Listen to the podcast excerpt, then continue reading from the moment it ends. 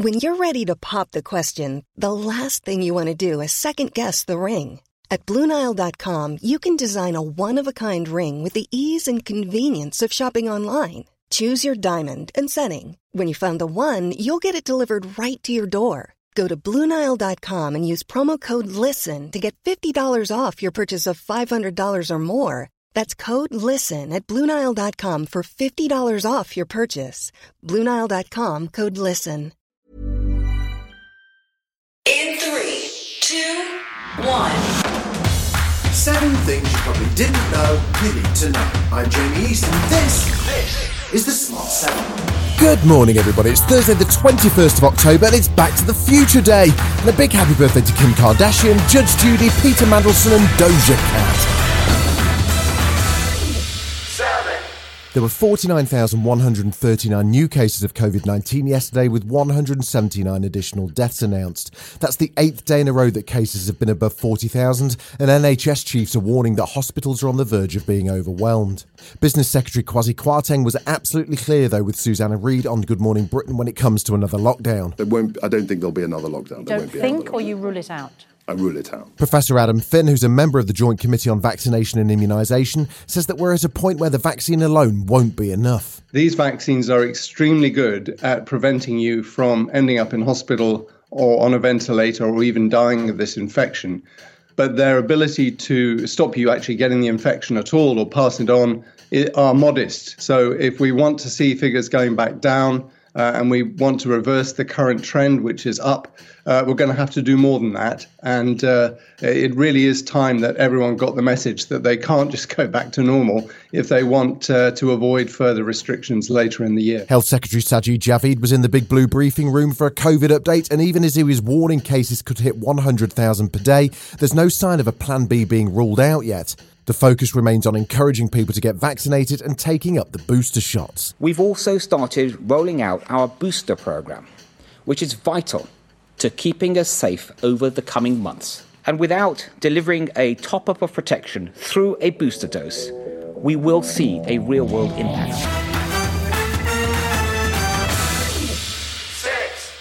Wednesday saw Prime Minister's question time in the Commons after a bruising few days since the death of Sir David Amess. Boris was straight back to finger pointing and his usual bluster. Because that was one of the most important things this government passed and which that party opposed. Labour leader Sir Keir Starmer was not in the mood. Really? Uh, uh, after, after the week we've just had, I, I, I, re- I, I really don't want to descend to that kind of knockabout. But he did want to know what the government is doing about enacting the online safety bill.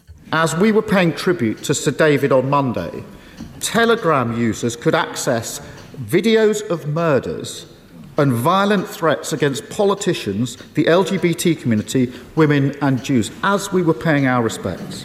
Tough sanctions are clearly needed. Yet, under the government's current proposals, directors of platforms failing to crack down on extremism would still not face criminal sanctions. Why is that?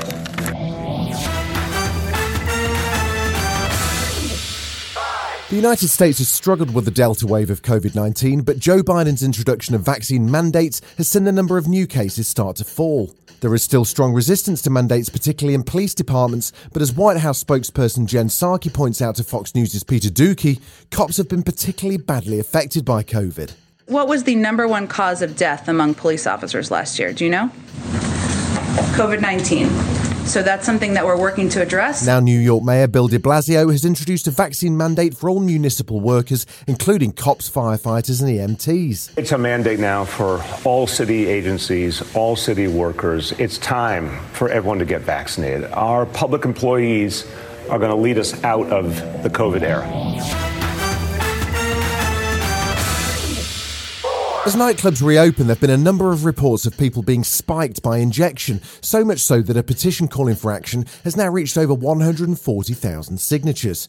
Student groups are calling for a nightclub boycott, and now Priti Patel has asked for an update from forces to assess the scale of the problem around the country. Sarah Buckle says she was spiked in the leg on a night out and has no memory of anything from the evening. It was last Monday night actually. I went out with my friends to a nightclub in the city. Nothing more than what we would usually do.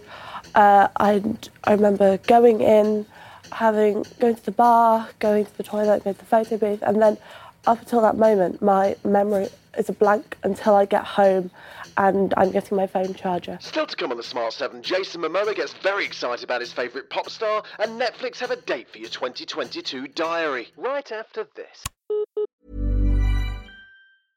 Imagine the softest sheets you've ever felt. Now imagine them getting even softer over time. That's what you'll feel with Bowl and Branch's organic cotton sheets. In a recent customer survey, 96% replied that Bowl and Branch sheets get softer with every wash. Start getting your best night's sleep in these sheets that get softer and softer for years to come. Try their sheets with a 30-night guarantee. Plus, get 15% off your first order at bowlandbranch.com. Code BUTTERY. Exclusions apply. See site for details. You're listening to the Smart 7. If you're enjoying it, you might also like the Smart 7 Ireland Edition. Just search and follow us on your favourite podcast platform.